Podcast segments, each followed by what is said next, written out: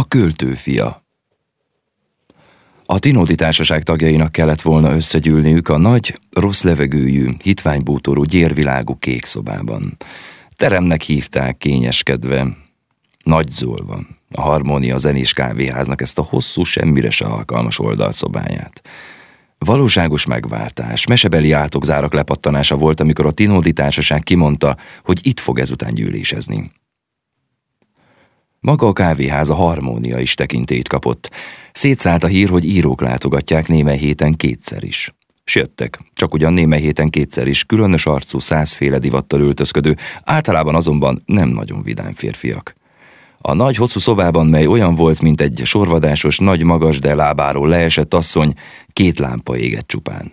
A Tinódi társaság tagjai között akadt húsz esztendős legény is egy-kettő, de 40-50 évet taposott a többség. Ám amikor együtt voltak, s a kék falak a két rongyos gázlámpától meghorkanva bámultak, s vetettek reszkető árnyékokat, elszaladt az arcokról az évek különbsége.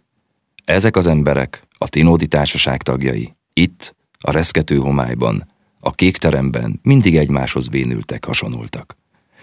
Nem ment nehezen a dolog, mert többnyire savanyú, öregül született, hamar ráncolódó arcú vézna sápat valakik voltak mind. Fűtötte őket a láz, összekergette őket a szomorú, a nyegles, látástalan ambíció, nagyon sokat vártak és akartak maguktól. Egymást megvetették, de jobbnak látták sokaságban ostromolni meg a sorsot, az eredményt, a dicsőséget, a sikert. Diák is volt közöttük. Éhes újságíró is, díjnok, magánhivatalnok, jómódú, tőkepénzes és szép fizetésű, szép rangú tisztviselő. Már évek óta bolondították, vadították egymást a harmónia kék termében, verseket, drámákat, rapszodikus novellákat és regényeket írtak. Alig egynek-kettőnek sikerült néha-néha egy-egy zúg folyóiratot csípni, ahol előkelő írónak nevezték ki, s kiadták az írásait. Volt olyan is, aki napilapokig eljutott valami úton módon, s a Tinódi Társaság védnöke egy erdélyi alkoholista báró már két tragédiáját játszatta színpadon. Sok pénzbe kerülhetett, mint ahogyan ez a szomorú, kietlen, de lázas társaság sok pénzt tudott elkölteni. Valamennyiüknek jelent meg már könyvük, és azután a heti gyűlések is sokba kerültek, de meg azután a kificamodott aránytalan igényű életek általában nagyon költségesek. A Tinódi Társaság egyik programpontja az lett volna, hogy a taktársak irodalmi sikereit tapsokkal kísérjék, de ők nem szerettek egymásnak tapsolni, megvetették egymást, és nem is igen volt volna alkalmuk ünnepeket ülni. Ha valamely ügyes vagy szerencsés valaki vetődött a szerencsétlen flótások közé, az első siker után megugrott, elszaladt tőlük. És akik a kék szobában rendesen találkoztak, azok újra, megint és mindig a senyvedők népe voltak, a bús irodalmi fantaszták, a keserves nihilisták és senkik népe. Legtöbbjük után család is nyögött, de ők felettek mindent, s királyoknak érezték magukat, ha össze-összegyűlve egymást néma gőggel lenézhették. A kék szoba pedig csak ugyanolyan volt, mint egy sorvadásos, nagyon magas, de lábáról leesett asszony.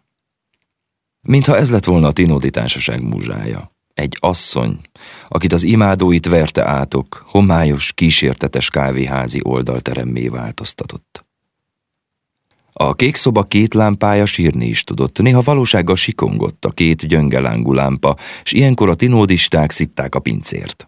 A pincér négy év óta ugyanaz. Különféle italokat hordott be az irodalmi összejöveteleken, s akik nem szerettek inni, azok a szoba legsötétebb szegletében csoportosultak. Itt egy rossz, bomlott zongora állott, Schwagner, sőt, újabban Debussy-t és Strausst játszott kegyetlenül rajta egy tinódista, aki filozófiai költeményeket írogatott. A Tinodi Társaság ezestén nagyon gyatrán festett, még az öt elnök közül is csak a legutolsó alelnök jelent meg csupán. Haragosan rázta meg a csengőjét, s a társaság húsz megjelent tagja két perces mormogással törődött bele, hogy hallgatni kell. Szegény, öreglelkű, lázos, kergült emberek nyugtalankodtak. Mert az estére be volt eleve jelentve egy ünnepi esemény. Egy esemény, mely a védnök, az erdélyi báró titka volt, aki természetesen nem mert megjelenni, hanem csak levéllel ruházta át ezt a szép tervet a társaságra. Arról volt szó, hogy egy néhai nagy költő fiát megtalálták. Omnibuszkocsis volt, miként villamos vasúti alkalmazott a polverlen fia.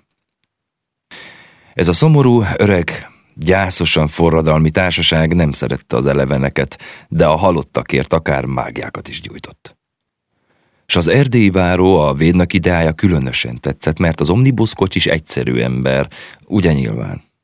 S ilyen ember nem nő senki nyakára. Ha ünnepelni fogják, maga az eset regényes, különös, biztosan belekerül a lapokba is, de meg azután kegyeletes, nagyságos, irodalmi esemény is az, mely kiemeli az elfeledettségből egy régi poéta alakját.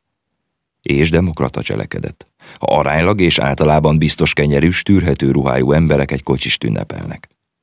A haragos alelnök egyre szelidülőbb, halkabb és meghatottabb szavakban vázolta az este jelentőségét.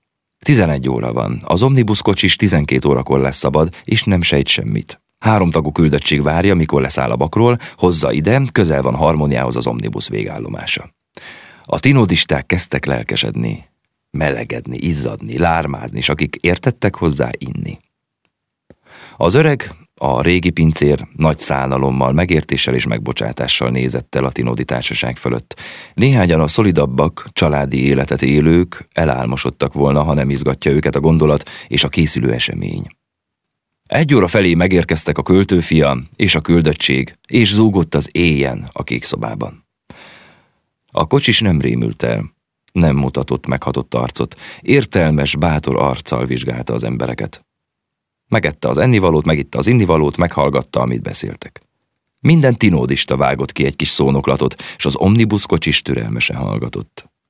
Csak négy óra felé, amikor már majdnem mindenki leragadt szemekkel ült, szólalt meg az ünnepelt. Én az apámat négy éves koromban ismertem, hamar elpatkolt az öreg. Az édesanyám sokat beszélt róla, többet és mást, mint az urak ma este. Hát én ma is, mint tegnap, nagyon sajnálom szegény édesapámat. Köszönöm az uraknak az ételt és italt, és kívánom, hogy legyenek boldogabb emberek, mint az apám. A szomszédos külön szobában vidéki urak mulattak, s a Tinodi társaság tagjai a Csicsóné bánatosan muzsikált muzsikája mellett mentek ki a kegyetlen reggelbe, a költőfiával.